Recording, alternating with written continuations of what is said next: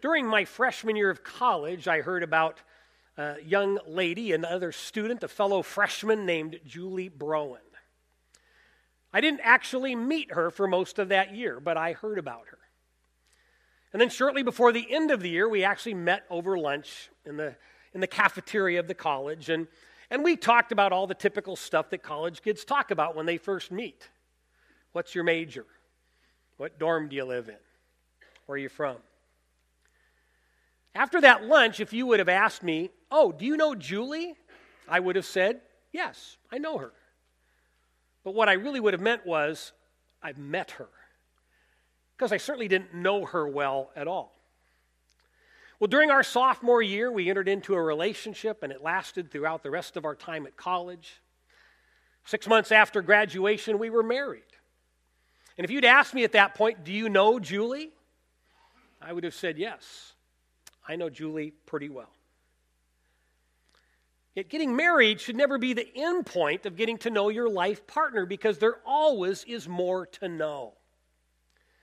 A few years ago, Julie and I went to a marriage retreat.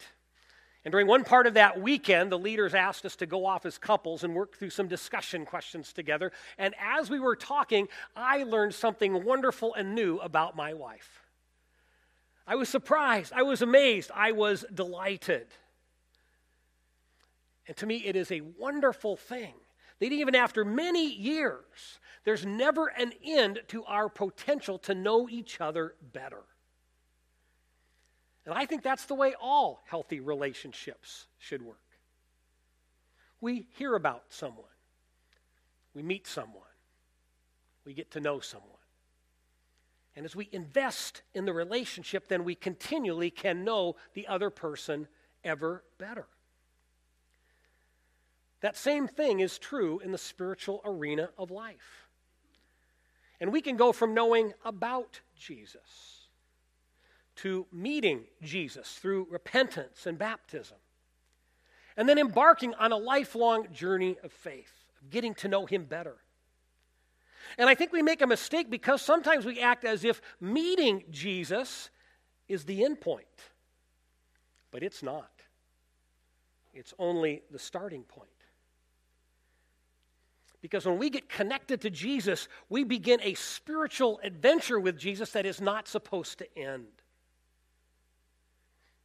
And what's so wonderful is this the better that we know him, the more he shapes our character. The better we know him, the more he brings meaning and purpose and focus to our lives. That's why knowing Jesus forms the basis of our mission to the world. We describe the mission of our church with this simple statement to know Him, to love Him, to share Him. We've written that statement on the wall out in the lobby above the gym doors.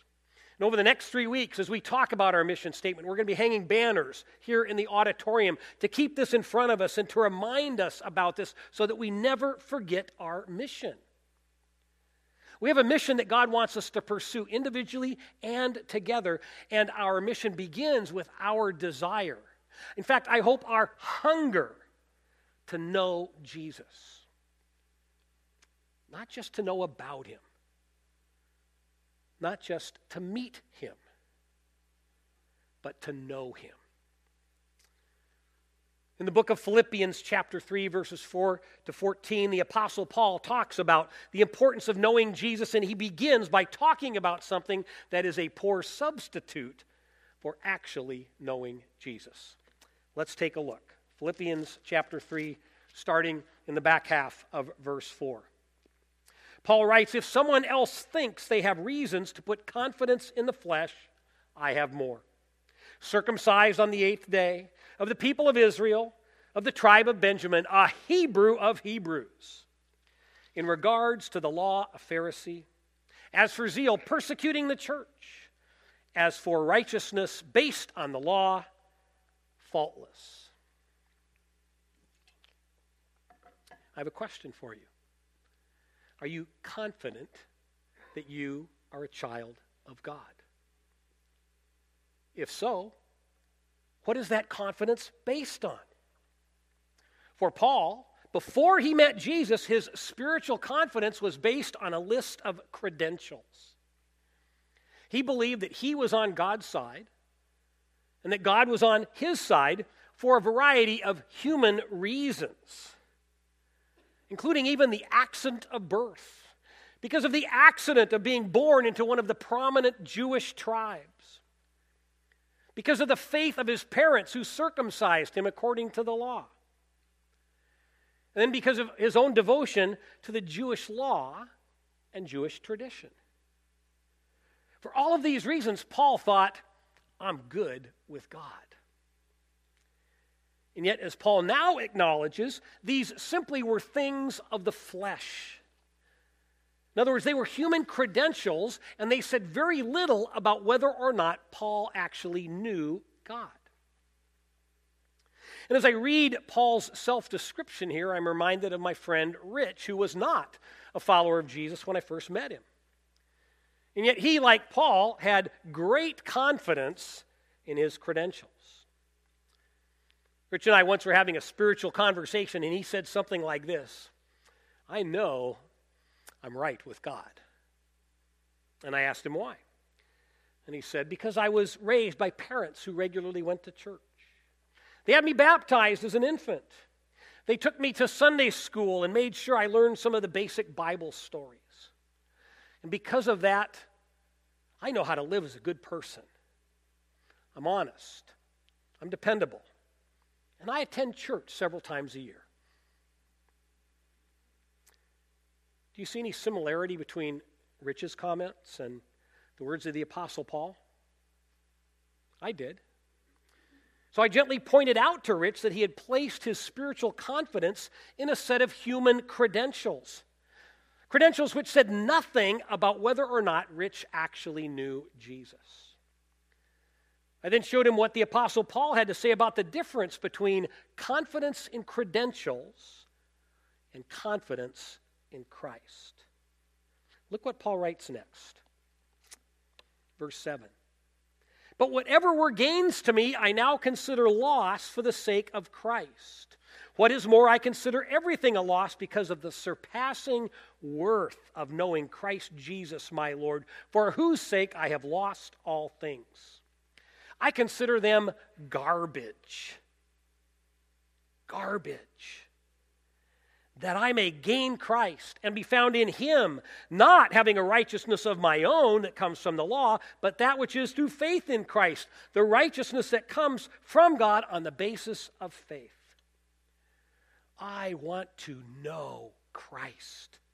Yes, to know the power of his resurrection and participation in his sufferings, becoming like, becoming like him in his death, and so somehow attaining to the resurrection from the dead. When Paul met Jesus, he realized that his human credentials had little value. And he now realizes how foolish it was to place his confidence in anything other than knowing Jesus. And so he takes a good, hard look at things he had treasured, the credentials he used to convince himself and to convince the world around him that he and God were tight. And now he's willing to leave all those things behind. He no longer puts those credentials in the win column of life, he puts them in the loss column of life. He even calls them garbage. Paul takes his former credentials and he throws them on the trash heap because they did not equip him to know God. And he now knows that the only way to have any spiritual confidence is to place our confidence in Christ. You see, our spiritual confidence never can be based on what we have done because then it's just human engineered righteousness, it's self righteousness. Our spiritual confidence must be based on who Jesus is and on what Jesus has done. That's the righteousness of faith. And there is a stark difference between these two things. We could say it this way before, Paul knew how to live a religious life. Now, Paul knows Jesus. What a difference. And yet, and yet, if Paul does know Jesus, then why does he say in verse 10, I want to know Christ? Does he know Jesus or not? Well, earlier in his life, Paul experienced a very dramatic encounter with the crucified and resurrected Jesus. And that story is recorded for us in the book of Acts, and we explored that story in detail last Sunday. And so we know that Paul moved in his relationship from knowing about Jesus to meeting Jesus to become a follower of Jesus. And that transforming moment in Paul's life occurred about two decades before the words that he wrote here in Philippians. So Paul already knows Jesus. And yet he says here, I want to know Christ. Is he doubting his faith? I, don't think so. When I first read this passage many years ago, it didn't make sense to me at all. And I spent a lot of time praying over it and wrestling with it, and it took me a while to catch on, but I finally realized that Paul is saying something profound, something I hope we catch.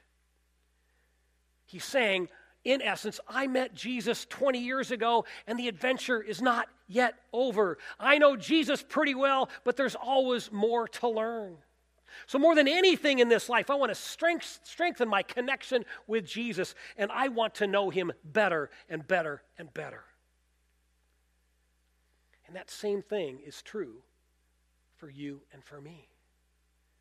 The adventure isn't over. If you are a brand new believer, you have a lifetime ahead of you where you can continually know Jesus better. And if you are a spiritual veteran and you've known Jesus for many years, then don't get comfortable. Don't get complacent. Don't take that connection with Jesus for granted because there's always more to know. And until we draw our last breath, the adventure of knowing Jesus is not over for any of us. And Paul, here in a very short and succinct way, wants us to know that this adventure with Jesus is something we can experience in every aspect of life in the highs and the lows, in the victories and the failures, in, in the moments of triumph and the moments of loss. And we experience Jesus and know Jesus in those moments when we suffer because Jesus suffered. And he will meet us in the midst of our own hardship. And we experience and know Jesus when we are able to look beyond the circumstances of life and trust Jesus and live by faith. And in those moments, we know that He is the living and resurrected Lord whose power is at work in our lives. And we experience and know Jesus as we embrace the marvelous hope that Paul writes about. The hope that when we reach the end of our lives, then God's unbelievable promise will come true. That somehow, in a way we never can fully understand nor explain, we will mysteriously move from this life to the next. Like Jesus, we will be resurrected. We will have our own resurrection from death, and we will enjoy new life beyond the grave. Paul's telling us that we can know Jesus through success, through suffering, and even through death and beyond. This is a very countercultural message because we live in a culture that promotes an extreme view of safety and comfort. We live in a culture where hardship and struggle and pain and inconvenience are virtually always seen as liabilities and not as assets. Paul would strongly disagree. He was beaten, he was shipwrecked, he spent time in jail unjustly. He also introduced hundreds of people to Jesus and started new churches all over the world. His life was not easy. It was not comfortable. It was challenging. It was hard at times. And Paul navigated all of it the good, the bad, and the ugly, not because he had the right credentials. He navigated life well because of his confidence in Jesus. A confidence that grew with each passing year because he used every experience of life to know Jesus better.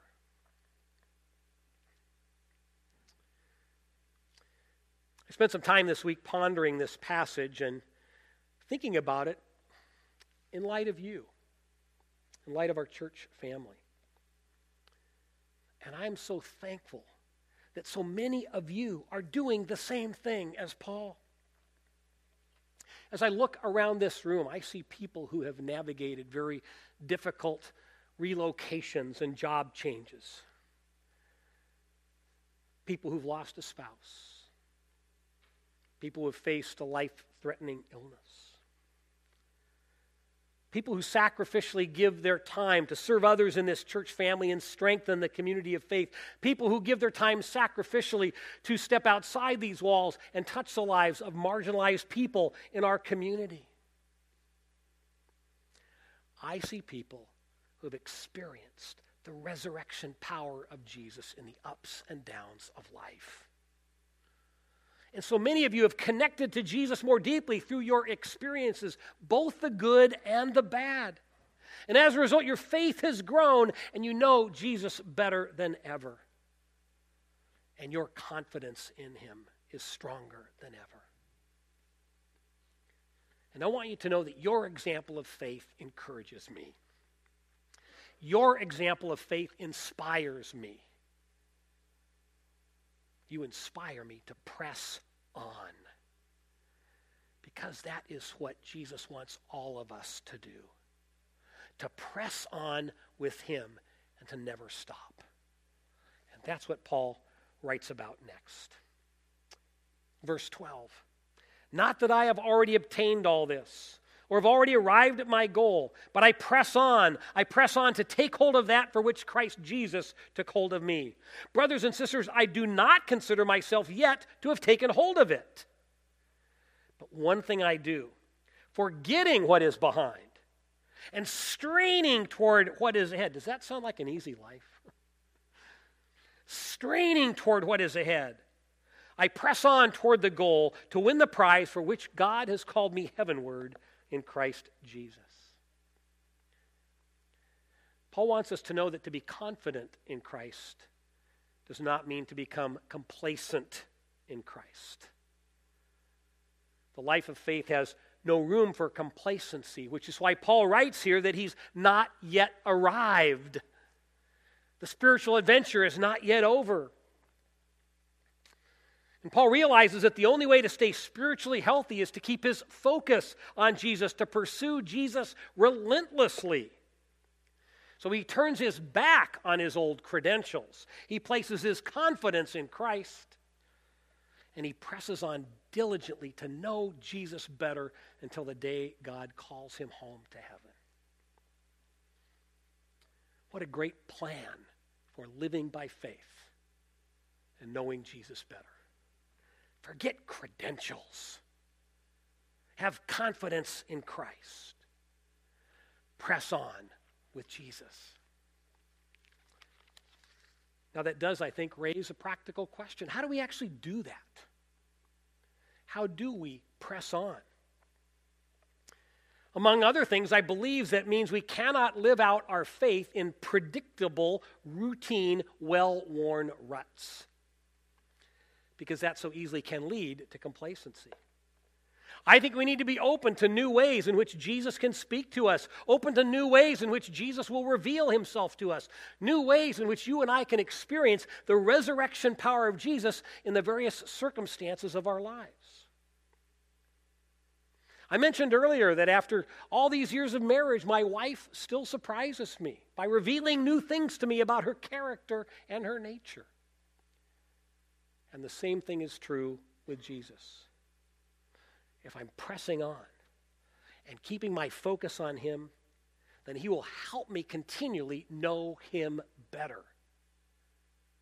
I just need to be looking for it. And this is what I want for me.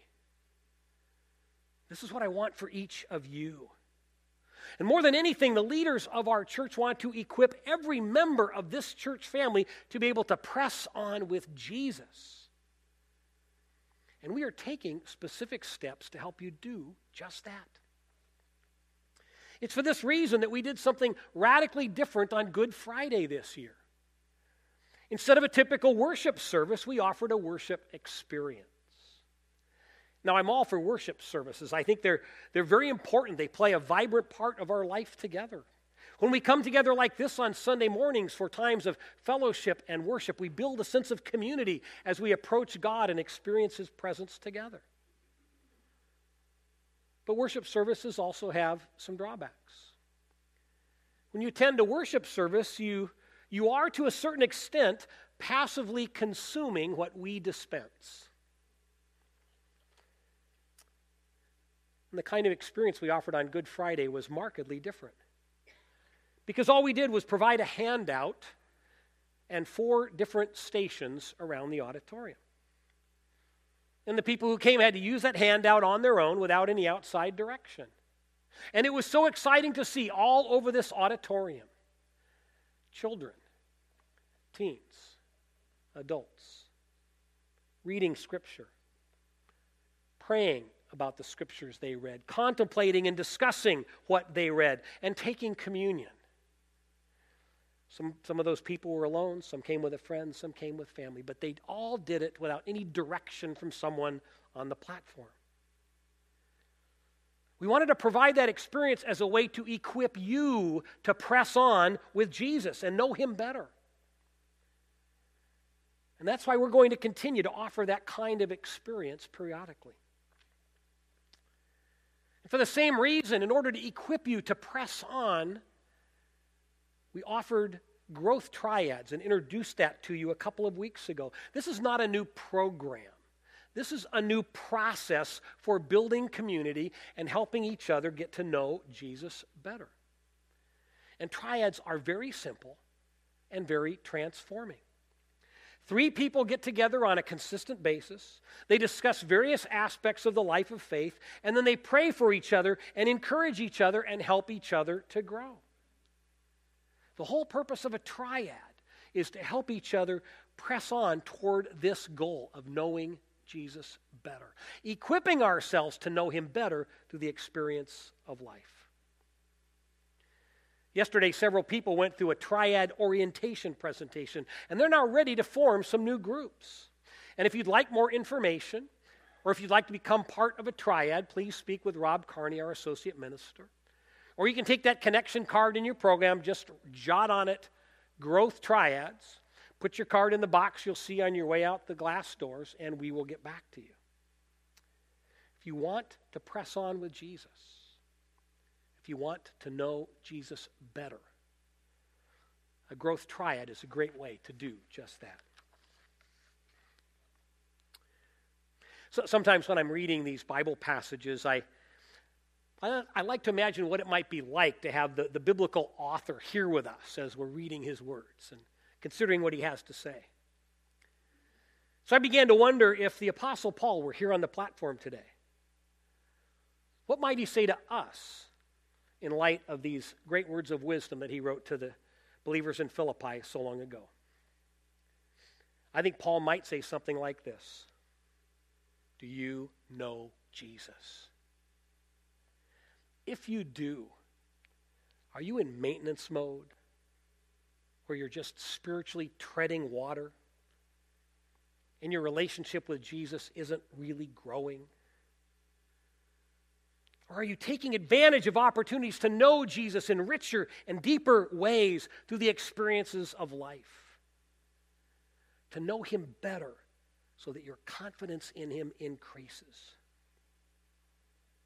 How might Jesus invite you to press on in your spiritual adventure so you can know him better?